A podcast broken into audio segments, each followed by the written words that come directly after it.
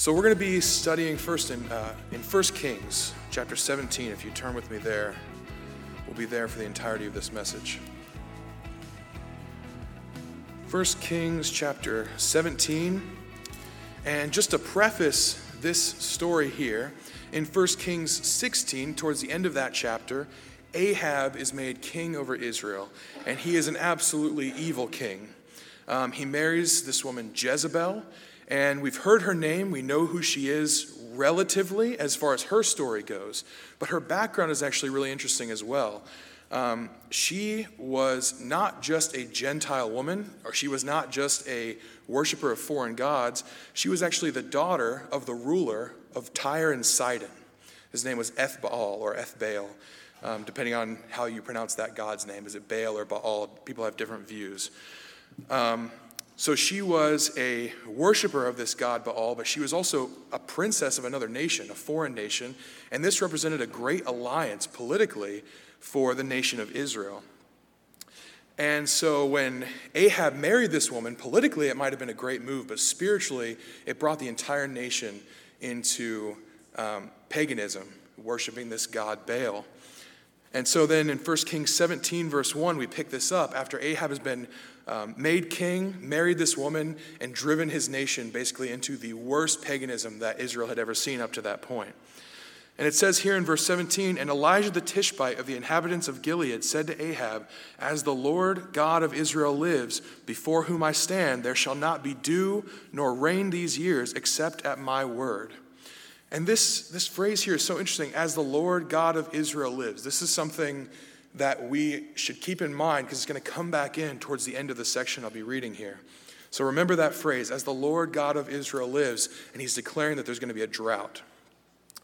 And this is direct uh, proof from God that he is supreme over the foreign gods, right? Baal is a storm god that Israel is now finding themselves worshiping. And so stopping the rain is not just punishment uh, for the nation or for Ahab, but it's actually proof of God's continued existence and his authority. So when, when he says, as the Lord God lives, it's this negative thing is going to happen to you because he does live. He is real. He is acting. He is still the God of this world and this nation. Uh, then in verse 2, it says, Then the word of the Lord came to him. This is always such an interesting thing. We, we would read right through it because the Bible says it so many times. But I always wonder for the prophets, how did the word of the Lord come to them?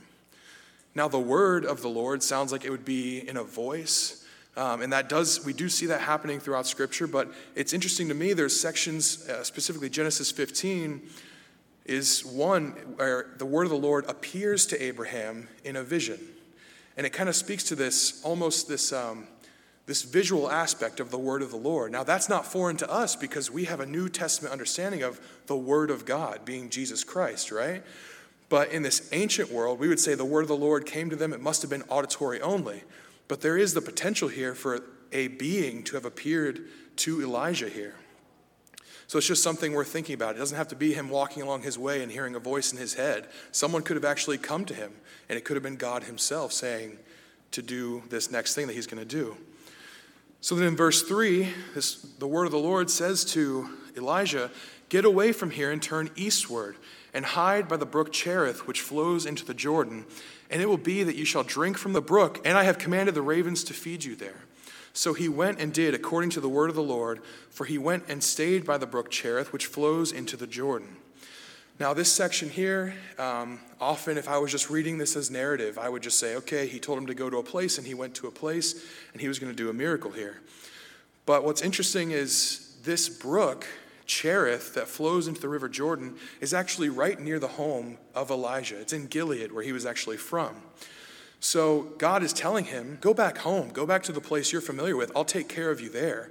Not only because this is a place where God's going to care for his physical needs, but also he knows that the thing that Elijah just said is going to make him incredibly unpopular in Israel.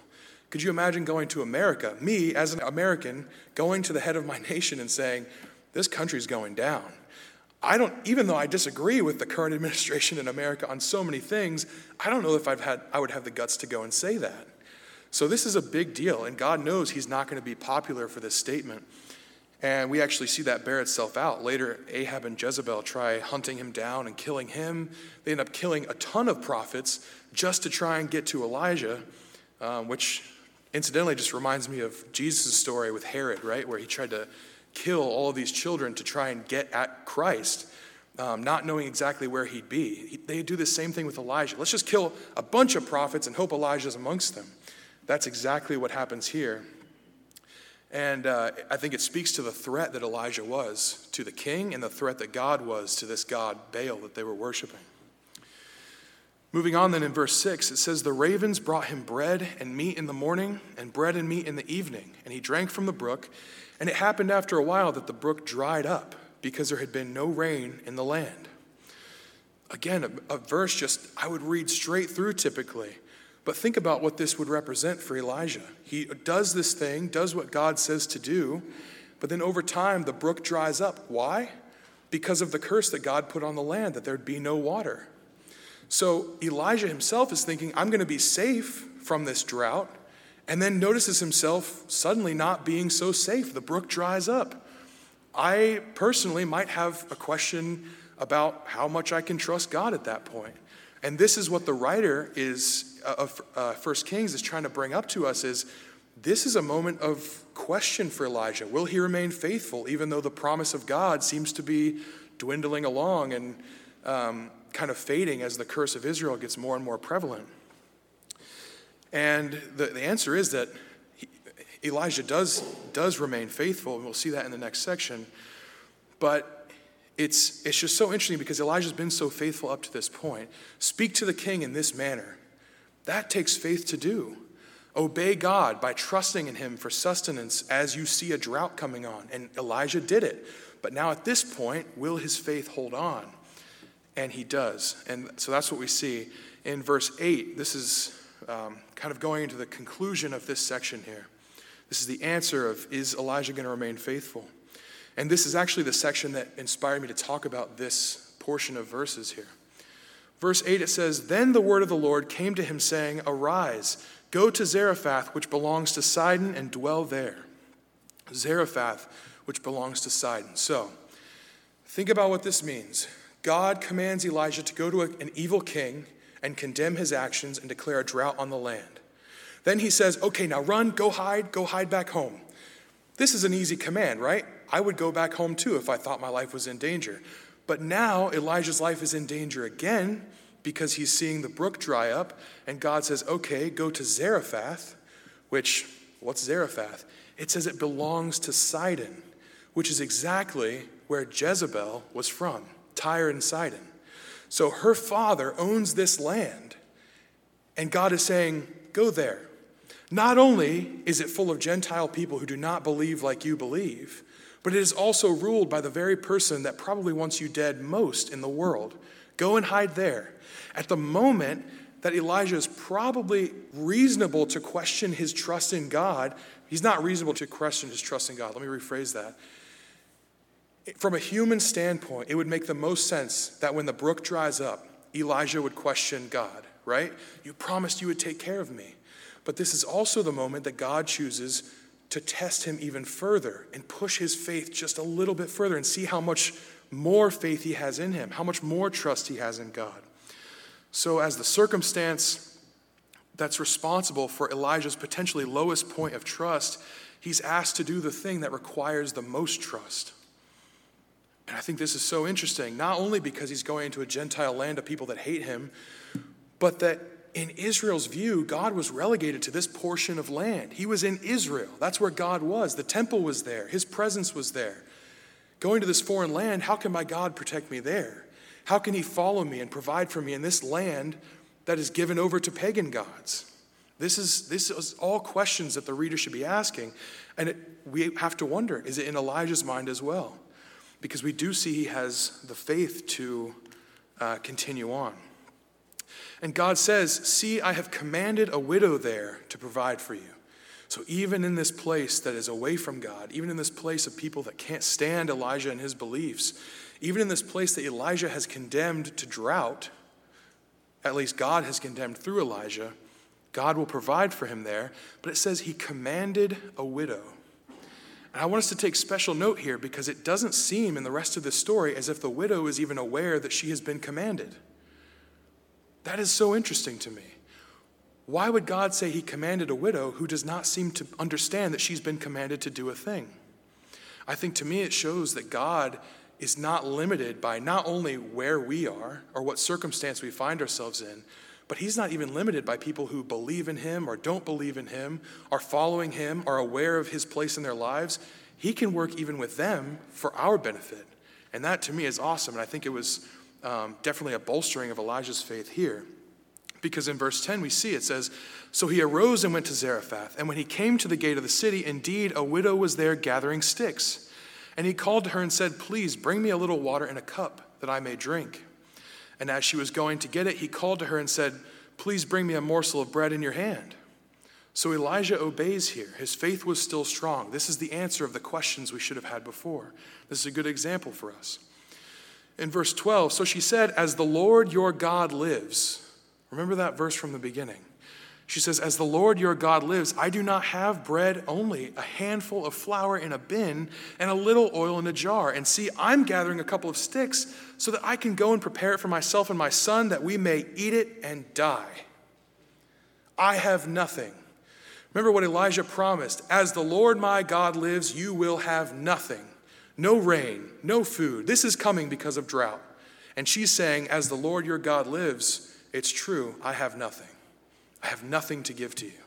Even the water she was going to give was so precious in this time because the brooks were drying up. It was a drought in the land.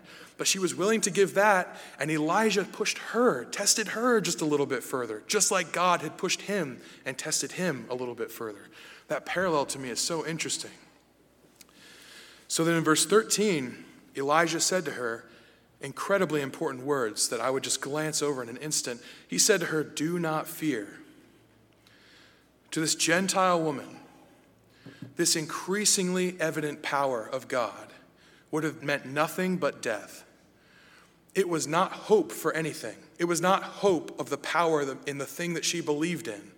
It was death to her, death to her belief system, death to her entire nation. There was no hope here. And still, Elijah's message to her is do not fear. It's not just a platitude, it's a display of God's comfort to this Gentile woman that he's going to bless through Elijah. Elijah then says, Go and do as you have said, but make me a small cake from it first and bring it to me, and afterward make some for yourself and your son. For thus says the Lord God of Israel The bin of flour shall not be used up, nor shall the jar of oil run dry, until the day the Lord sends rain on the earth. So she went away and did according to the word of Elijah. And she and he and her household ate for many days.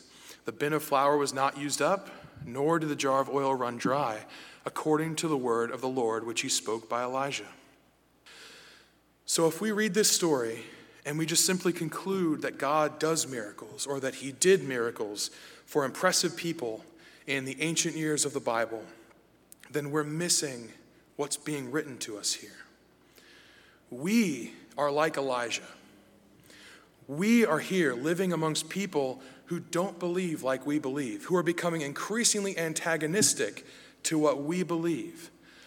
But God does not just care for us here inside this building or inside of our Christian homes. He cares for us in the midst of people that hate us or want to destroy us.